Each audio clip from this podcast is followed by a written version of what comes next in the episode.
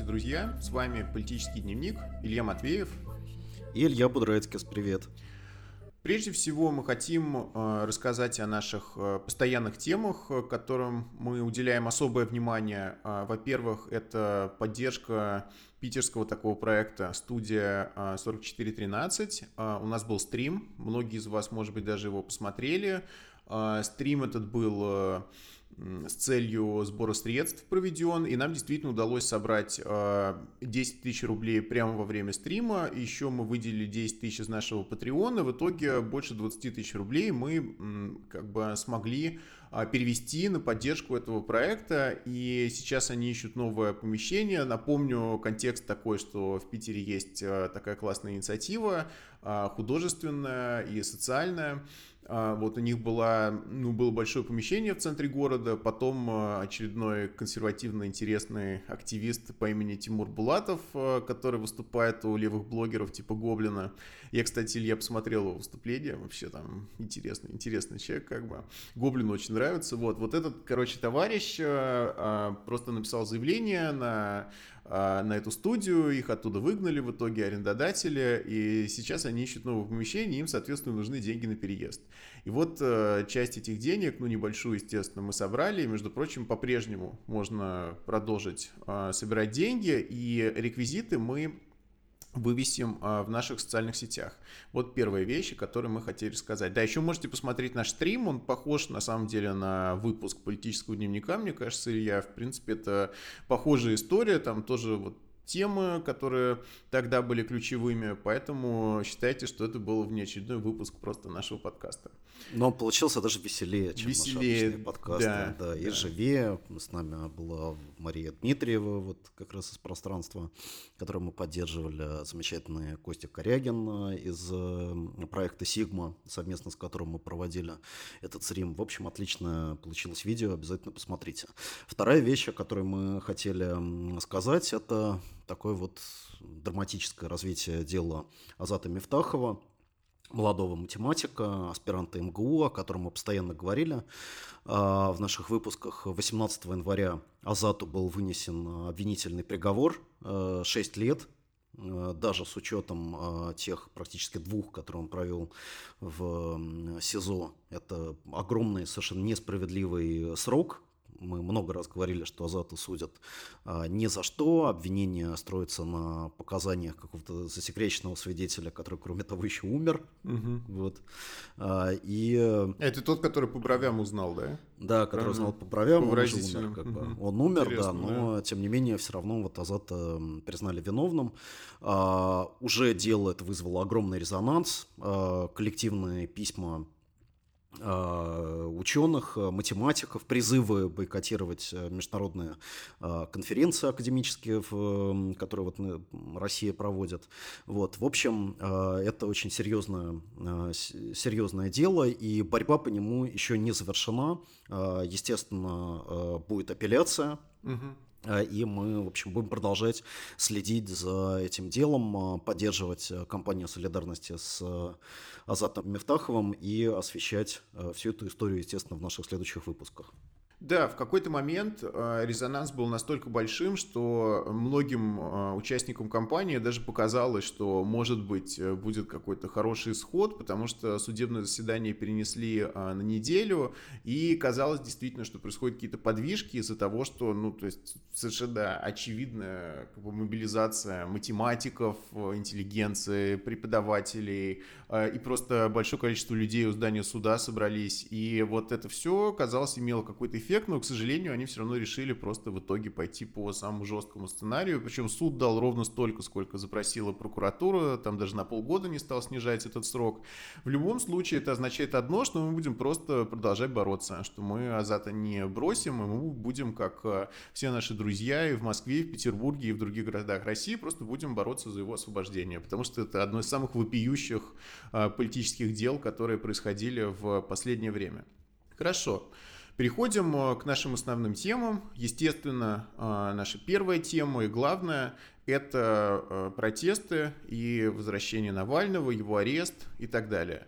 А, первое, о чем нам нужно поговорить, это об общем контексте. Что вообще произошло? Да? Мне кажется, что а, мы в, в пылу этих событий иногда упускаем их э, такую вопиющую абсурдность даже иногда, потому что а, произошло следующее, что вот а, Навальный был отравлен, а, как всем хорошо известно, в отравлении он обвинил наши власти, а потом он все равно вернулся после того, как пришел в себя и восстановился, вернулся в Россию. Его сразу арестовали. Вот сразу арестовали, причем а, совсем уже непонятно за что. За то, что пока он в Германии лежал в реанимации, не реагировал на признаки жизни ни на какие, значит, его он э, не отмечался там, потому что у него условный срок.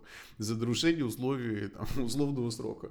Вот. И, и казалось бы, еще, знаешь, Илья, вот какое-то время назад такое просто поведение демонстративное, что, ну, вот не умер, так тогда пусть в тюрьме сидит, да, вот оно на самом деле вызывало бы какие-то вообще поднятые там брови, это было бы странно, реально, почему, то есть если, если не умер, то значит должен в тюрьме сидеть, но вот его просто посадили, и а, отсюда, конечно, был большой вопрос у нас у всех, а зачем он вернулся в Россию, он на что рассчитывал.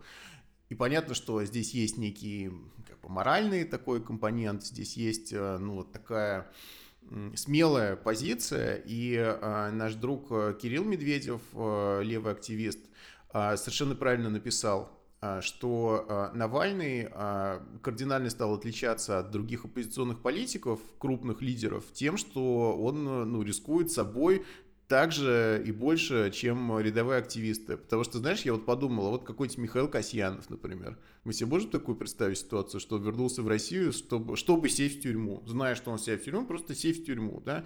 Или там Гарри Каспаров, там, да, вот какие-то вот такие вот люди. Ну, чтобы... была, была, конечно, история Михаила Ходорковского, который, когда у него была возможность уехать из России и не сесть в тюрьму, выбрал Э, как бы остаться mm-hmm. и сесть.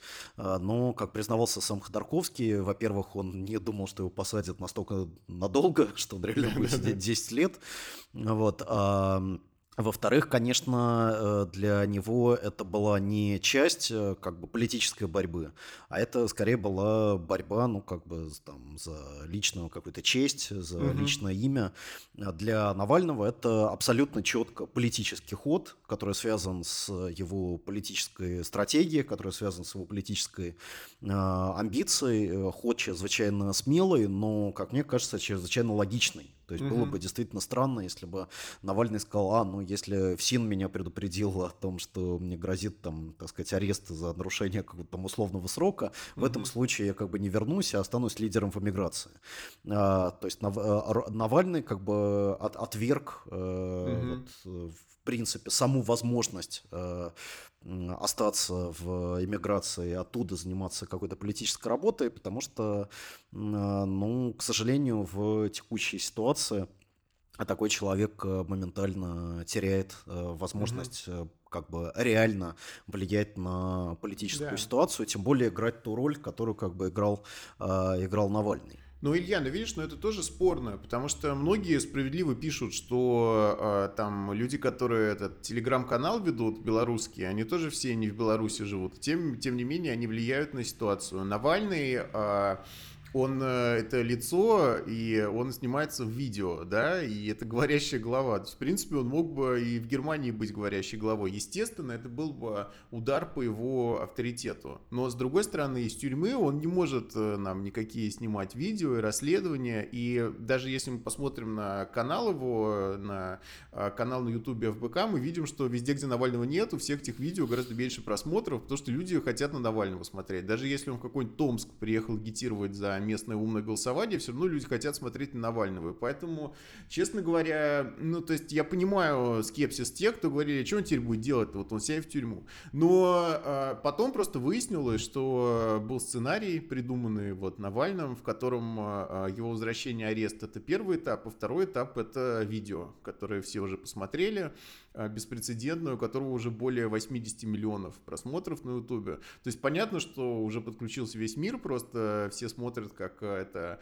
Знаешь, какие были хитовые видео? Там Gangnam Style, там тоже миллиард вообще. Все просто как Gangnam Style уже смотрят на наш э, путинский дворец. Там, правда, 5 минут было, а здесь 2 часа. Вот, но, видимо, все уже хотят там посмотреть, что же за дворец такой у Путина интересный.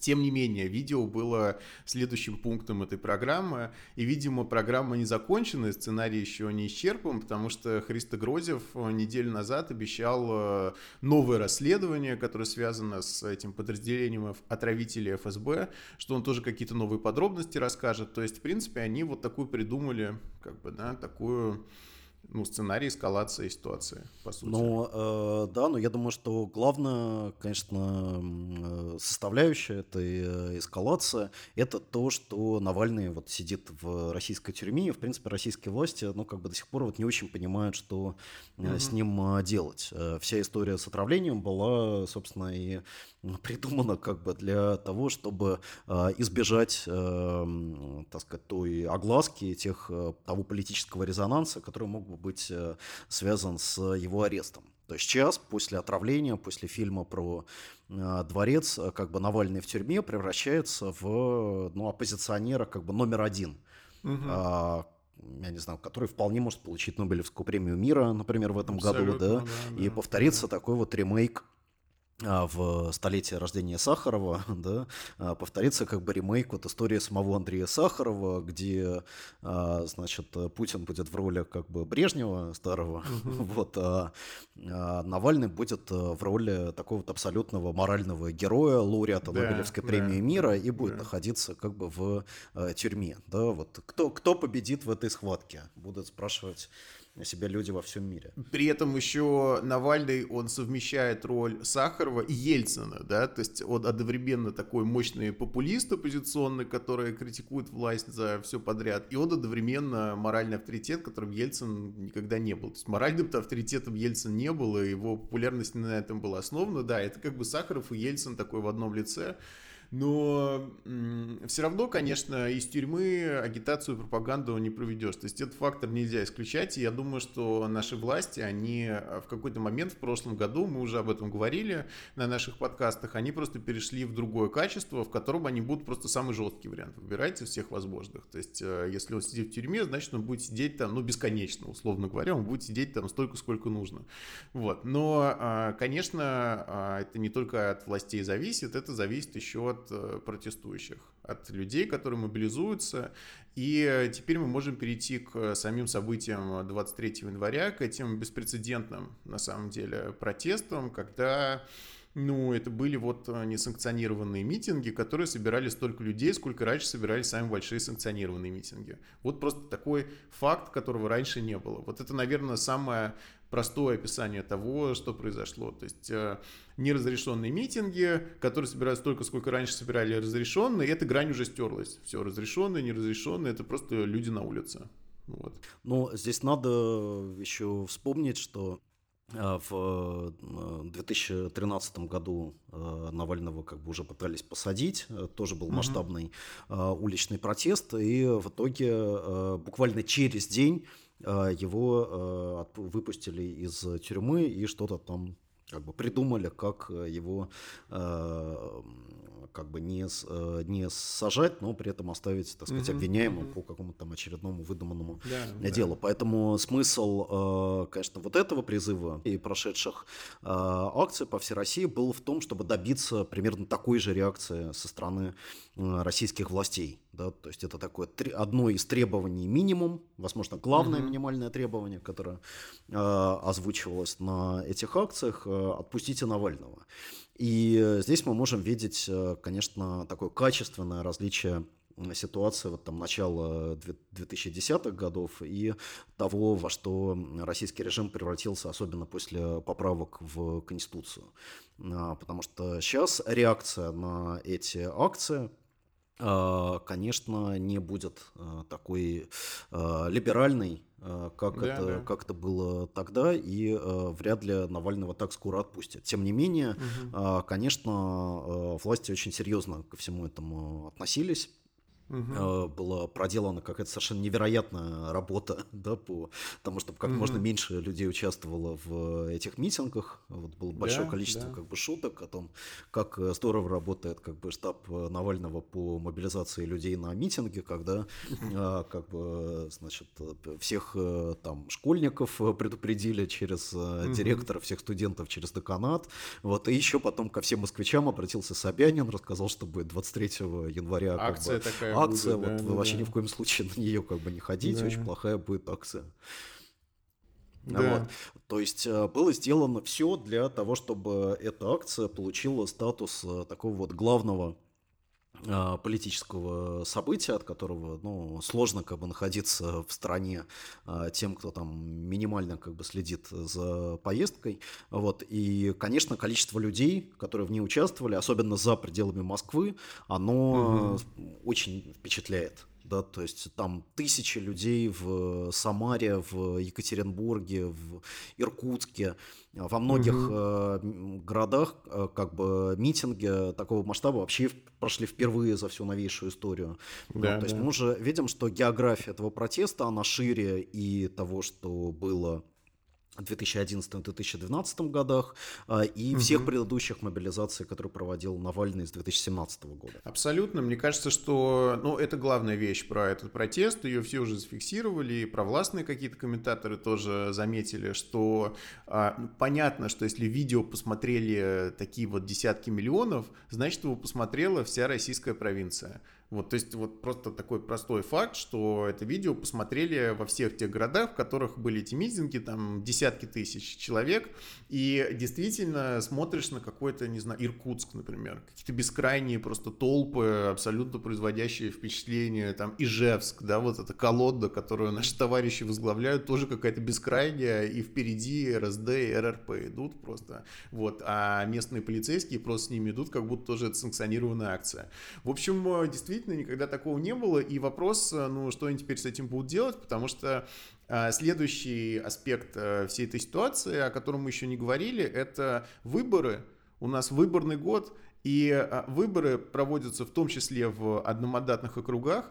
Там работает умное голосование. И все эти люди, которые были мобилизованы на эти акции, они все пойдут, ну, установят приложение, зайдут на этот сайт, получат как бы фамилию, да, пойдут проголосуют, их будет гораздо больше даже, чем те, кто на акции вышел, естественно, хотя на акции уже много людей вышло. Вот, вот так вот сейчас наши власти столкнутся с такой ситуацией, что с одной стороны у нас есть э, партия «Единая Россия», я специально посмотрел в ВЦИОМе причем, чтобы такой самый оптимистичный был прогноз. Какой ВЦИОМ показывает рейтинг «Единой России»? Давно уже не больше 30%. То есть э, когда-то у нее был рейтинг даже 50%, там 45%, вот э, несколько лет назад. Сейчас уже просто 30%, абсолютно стабильная цифра. А КПРФ там э, около 15, ЛДПР тоже приближается к 15, а какие-то там непарламентские партии тоже как серьезности. Ну, в общем, э, Единая Россия это голосование по партийным спискам. Понятно, что им там будет очень трудно что-то сделать с таким рейтингом. А одномандатные округа – это умное голосование. И вот они сталкиваются с этой ситуацией, в которой а, непонятно даже, что делать, да, потому что мы еще давно обсуждали варианты электоральной реформы, что а может быть, больше мест будет, например, по спискам, чтобы умное голосование не так сильно било по всей этой системе. Но тогда что с Единой Россией делать никому не нужно? Может быть, больше мест будет наоборот, по одномандатным кругам, потому что Единая Россия никак не может голоса получить. Тогда что делать с умным голосованием? А сейчас еще вот этот общий кризис, да, да, но, наступил. Илья, еще надо обратить внимание на то, что удар э, вот в, в начале вот этого предвыборного года был нанесен по самому святому, то есть по рейтингу угу. Путина, который вытягивал да. как бы Единую Россию там самые сложные времена. Да? То есть, если да. раньше все антикоррупционные расследования, в том числе связанные с э, там, предвыборной борьбой, они были посвящены каким-то отдельным, там, взорвавшимся, значит, э, единороссам, э, каким-то угу. отдельным чиновникам, а, то сейчас а, как бы удар был нанесен именно по а, рейтингу угу. Путина, да, то есть по тому, что до самого последнего времени считалось абсолютно непоколебимым, что считалось как бы главным таким вот электоральным становым хребтом вообще всей этой, всей этой системы. И, конечно, именно поэтому эти акции вызвали такую просто паническую реакцию Кремля Да? То есть, ну, угу. как бы видео посмотрела вся Россия, вот при этом я думаю, что количество просмотров еще увеличилось как бы за счет всех федеральных каналов, которые как бы на выходных рассказывали, что этот фильм, а, он вообще лживый, как бы, и в нем Ужасная говорится ложь, неправда. Да. Да. Ну, то есть 40... Никакого дворца нет вообще, какого дворца? Никакого. Просто включаешь там да. телеканал там Россия, там Дмитрий Киселев 40 минут как бы рассказывает, что этот фильм лживый. Вот. То есть, если кто-то еще к этому моменту не посмотрел этот фильм, то вот э, после, значит, вот этого мощного пропагандистского как бы удара они его точно посмотрят. Вот. И, да, да. конечно, это ситуация, в которой они вынуждены защищаться, да, в которой они в такой как бы атакуемой позиции находятся.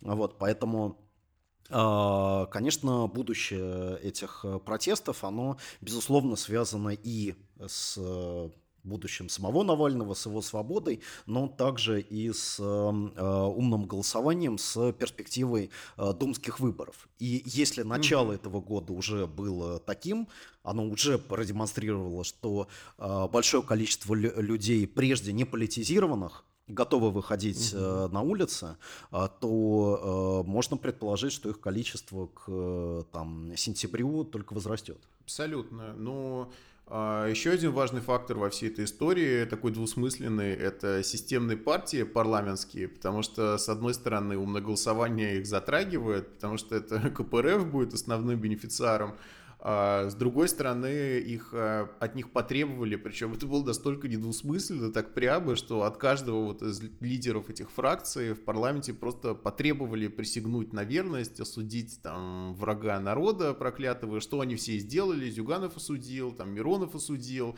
Жириновский тоже осудил как мог вообще, то есть просто такая разнарядка пришла. И понятно, что а, они, конечно, парадоксальным образом в ситуации нарастающего кризиса, когда люди хотят какого-то представительства политического, они-то как раз а, отказываются даже от той субъектности, которая у них есть, и просто там бегут от любого вообще выражения своего мнения. Но при этом сама ситуация толкает их все равно на то, чтобы активизироваться, потому что люди хотят представительства, люди, и ум, люди хотят голосовать по умному голосованию, вот, а они там все про как-то гонца из Берлина.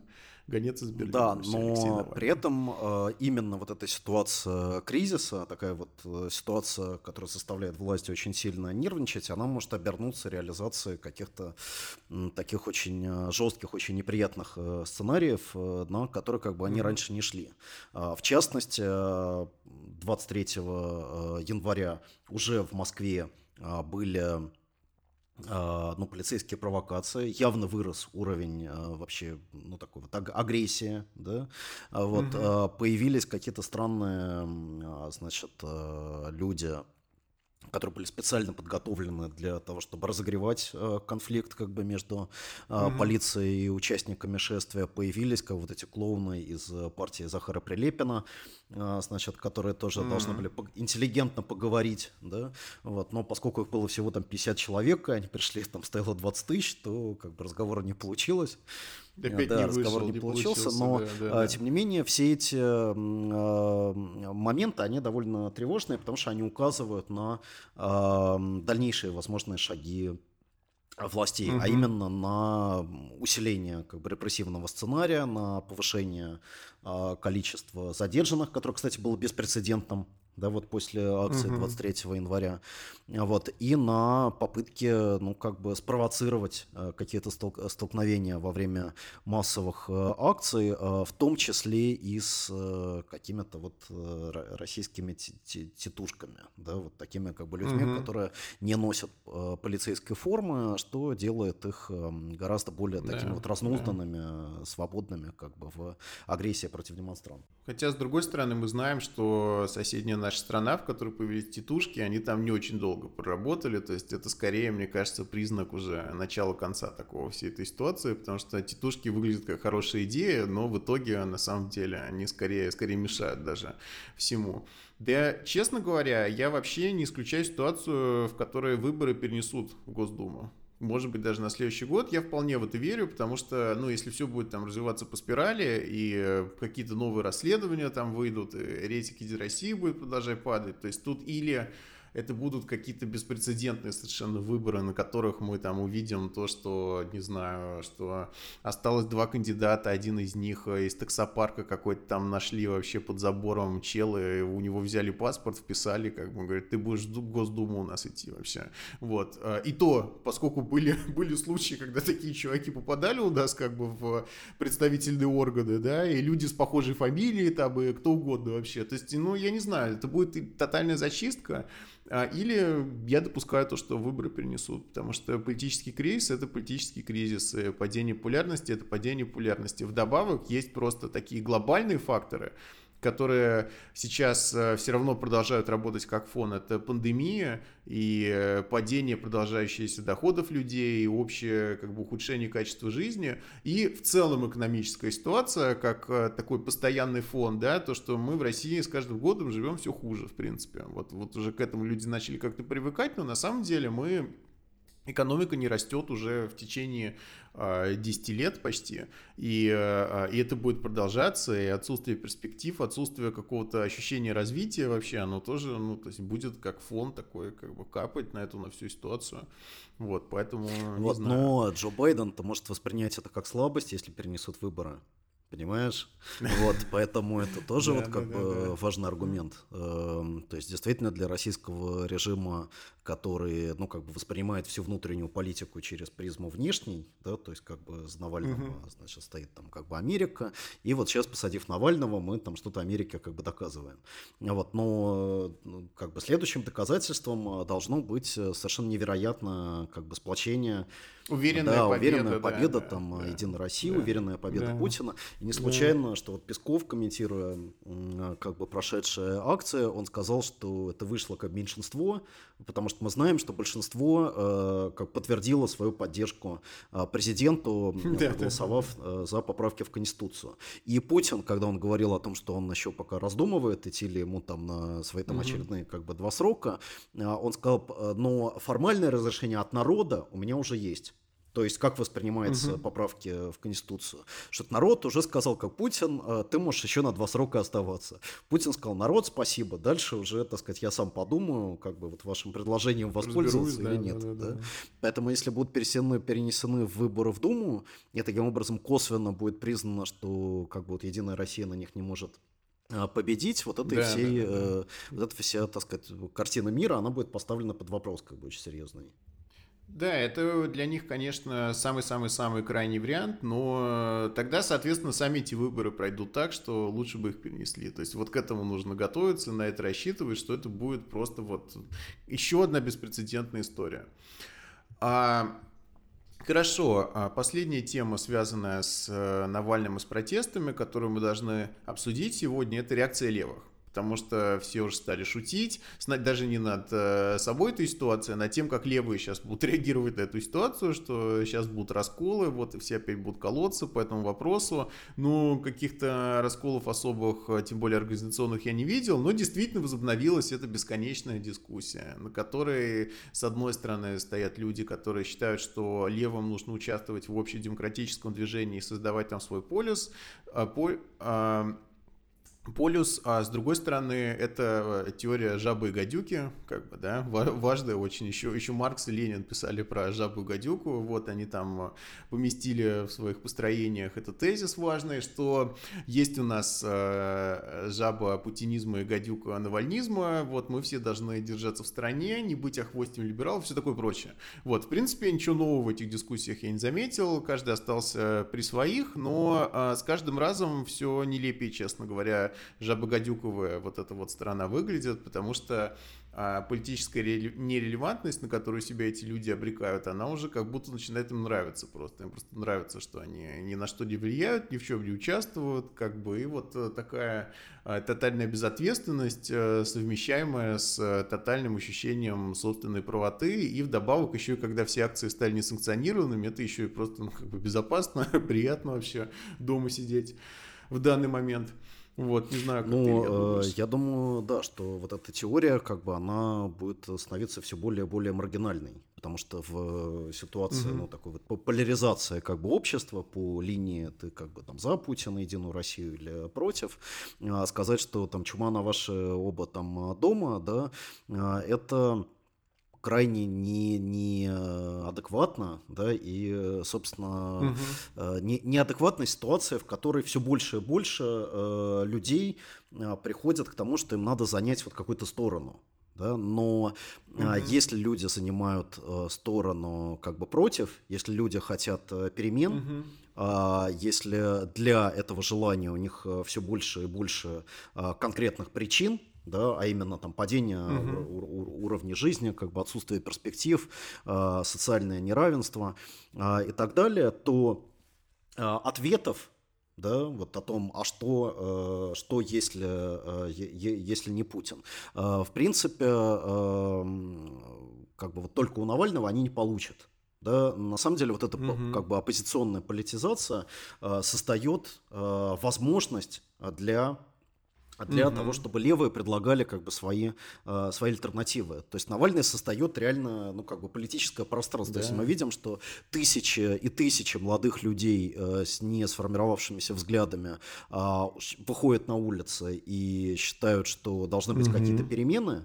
А, мы, мы говорим, что они там угу. гадюки, да, но я думаю, что со стороны угу. левых это как бы очень странная и абсолютно тупиковая, абсолютно, идиотская да. как бы позиция, вот, которая заставляет думать о тайной работе на жабу.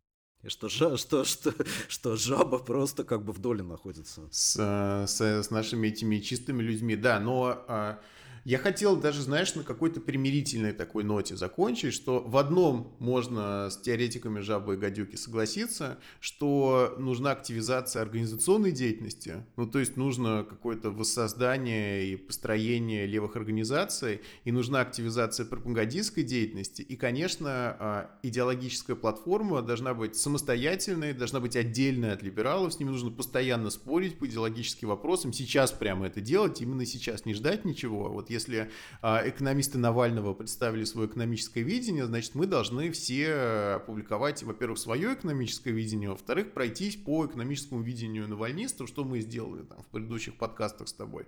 И сейчас нужно уже отстаивать свою политическую самостоятельность и идеологическую самостоятельность, потому что, как ты правильно сказал, вопрос идет о борьбе там за умы этих людей, и в эту борьбу нужно включаться, а не дома сидеть. А, Потому что вообще, конечно, следующим аргументом должно быть, что это классово неправильные какие-то враждебные люди, да, вот э, почему, собственно, мы не пытаемся даже их ни в чем убедить. Первый аргумент в том, что это все равно невозможно, второй аргумент в том, что это на самом деле наши классовые враги, а наши классовые друзья просто на заводах работают, на митинги не ходят.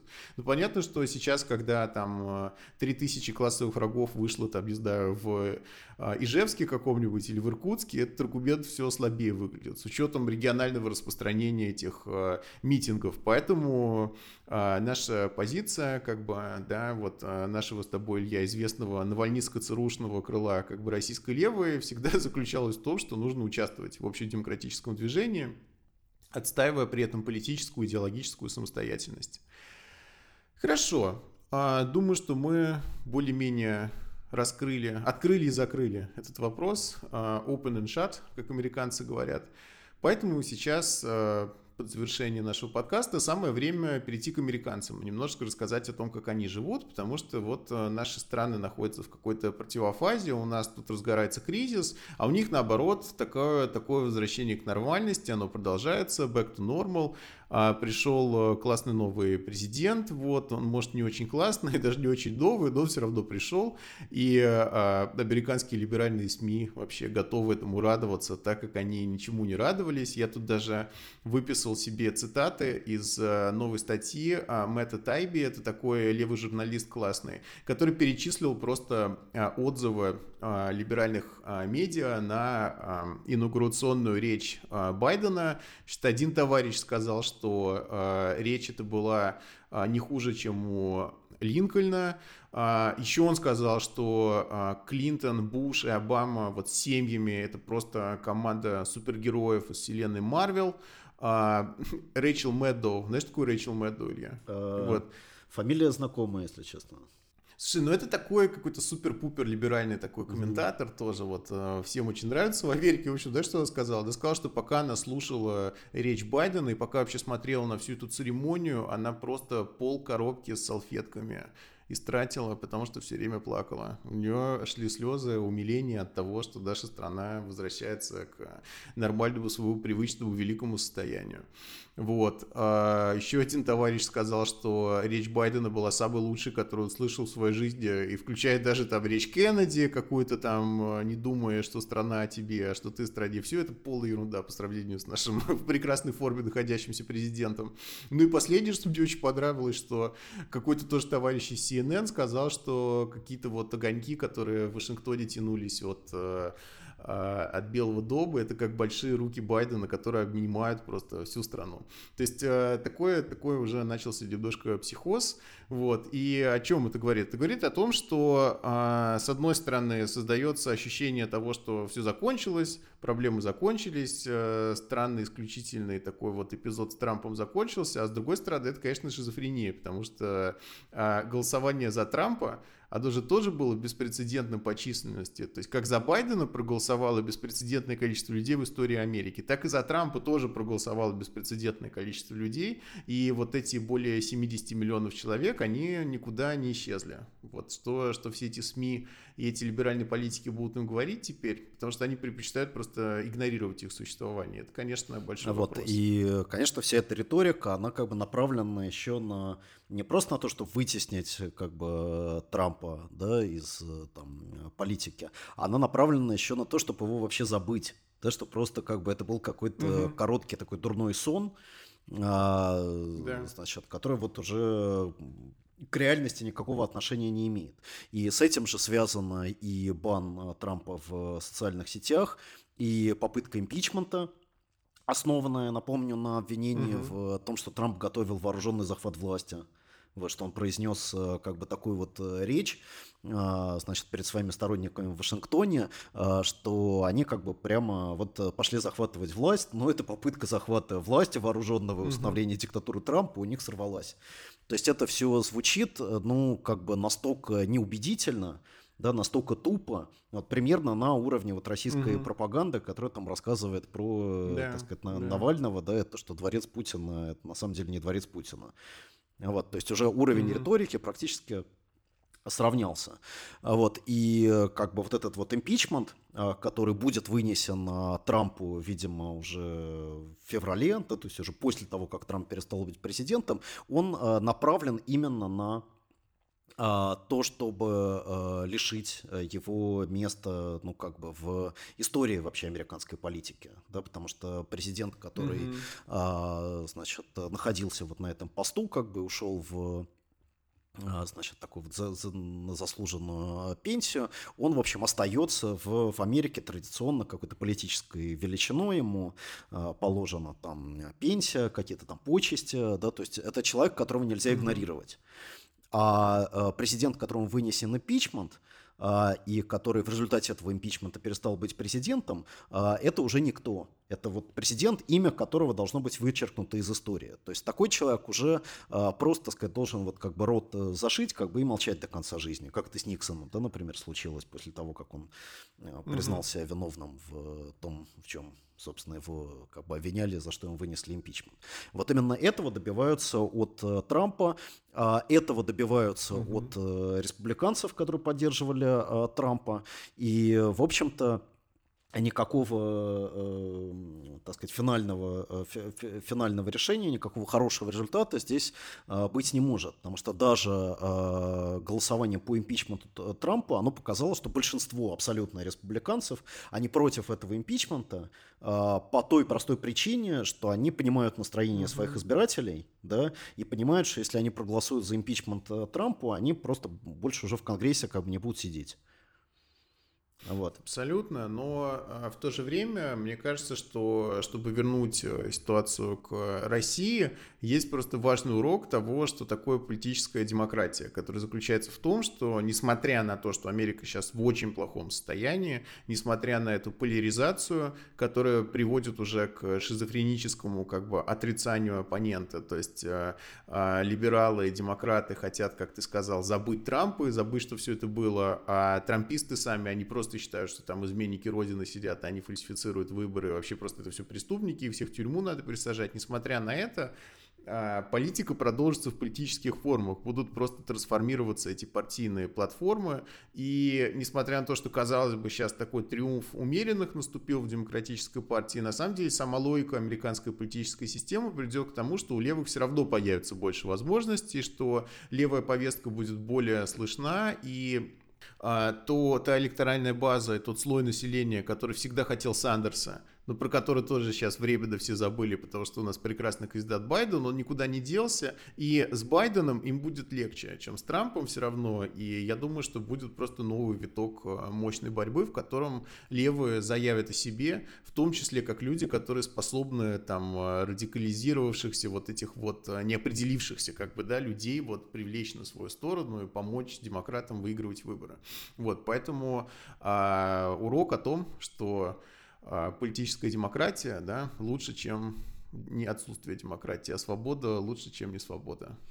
Да, и как бы это урок э, также о том, что вот эта э, такая вот либеральная как бы моральная проповедь, она никогда не может заменить настоящую политику, а, политику, которая отражает действительно конфликтность, действительно разделение, в том числе классовое разделение общества. Mm-hmm. И об этом, кстати, мы очень хорошо поговорили в на нашем, на нашем стриме, который еще раз я всем э, рекомендую э, посмотреть. Хорошо. Опять у нас получилось взять а, мажорную оптимистичную ноту в конце нашего выпуска. Дорогие друзья, спасибо вам огромное, что вы а, жертвуете нам деньги на Патреоне. Количество наших подписчиков там медленно, но продолжает расти. А, каждому из них а, мы с Ильей просто лично очень сильно благодарны. Пожалуйста, распространяйте наши выпуски, помогайте нам искать новую аудиторию. Очевидно, что особенно сейчас у людей есть запрос на политическую информацию, на рассуждения, на объяснения, которые мы здесь и пытаемся давать. Поэтому, пожалуйста, помогите нам найти тех людей, которые сейчас могли бы вот с интересом, я надеюсь, послушать наш выпуск. И на этом все на сегодня. Пока. Пока.